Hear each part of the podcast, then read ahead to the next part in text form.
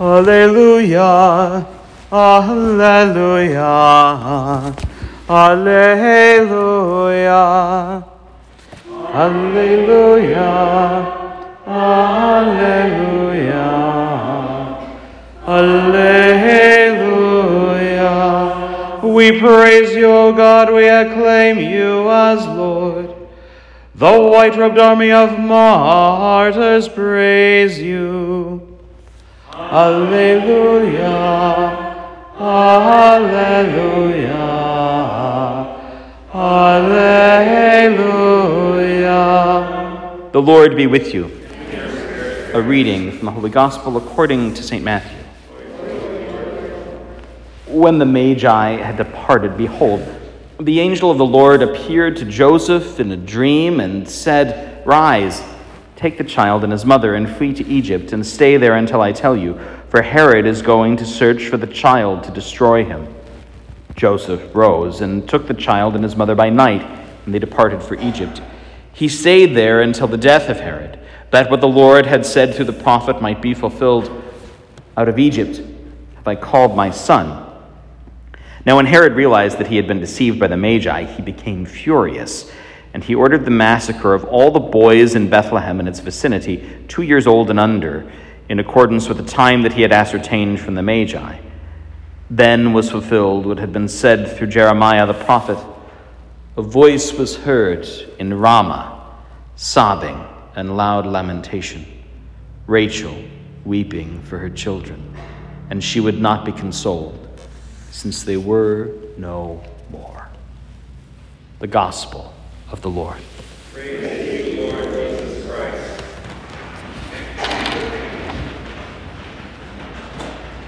We live uh, in a very peculiar time. I, I'm sure everybody thinks that, but we actually do, and in a very specific way. So it's easy for us today to take a feast like the Holy Innocents and, um, and sort of transpose it in our own day and talk about abortion. After all, lots of innocent children are still slaughtered, if not by wicked kings, at least by governments that permit it, right? But the trouble with this is it presumes that the default setting of humanity towards its children is amicable that like everybody just looks at babies and thinks, oh, cute, precious, priceless. We should do everything we can to protect them.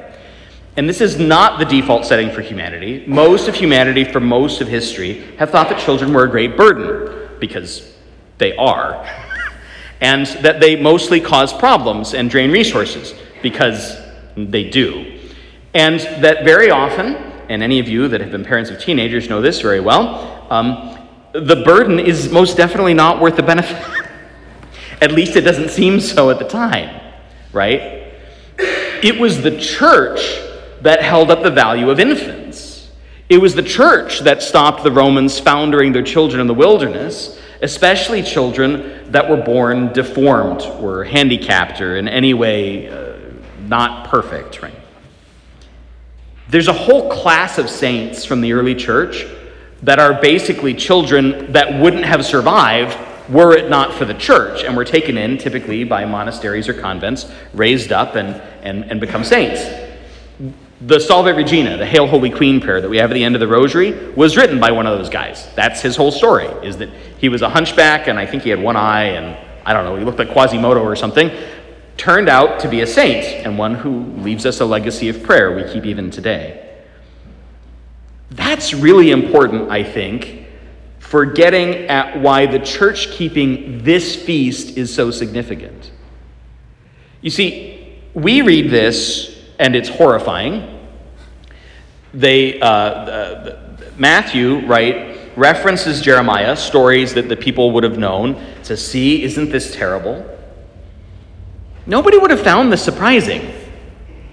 I mean, like, the timing and location were weirdly specific, but that a king or a governor would decide, too many babies here, we can't feed them all, let's murder half of them, that just happened all the time. And yet we say, no, not only is this a human tragedy, but these children, by their deaths, proclaim the identity of the man on the cross. the baby in the manger. The deaths of these children are not for nothing. In fact, the death of any child is never for nothing. It always has at least the potential to speak to the goodness of God.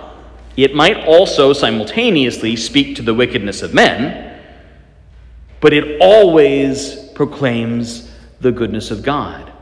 Which means that if feasts like this make us uncomfortable, that's good. It means there's something still unfinished in us. And if we can feel it not good, then it gives us an incentive to fix what's still wrong in us. That's why this festival, at once so gory and sort of awful in, in thought and iconography or whatever, that's why this is the original April Fool's Day.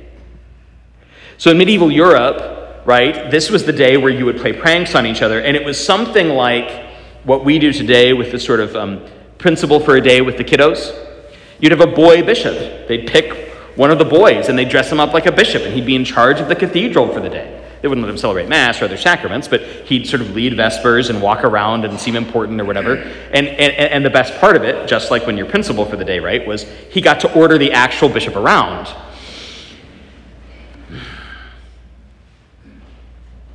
Caesar couldn't do that. Nero would not have taken orders from a boy. Caligula might have tried to marry the boy, but he certainly wouldn't have taken orders from him. Right? There's a great turn that's happening here. Herod the Great, who ordered the murder of the innocents, he would not have taken orders from a boy. In fact, he wouldn't take orders from his grown son, which is why he killed him, like you do when you're into murdering children. Asking the question, How innocent are you, might not be so helpful. But are you humble enough to take orders from a child?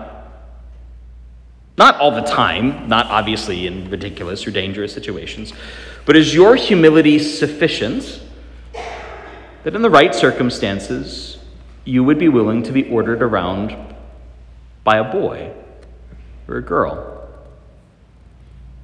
The answer is no, then there's some part of you still unfinished there's some part of you still not really ready for what happens here. Now, I'm not saying don't receive communion. That, that might be the mechanism by which you get the grace to do it.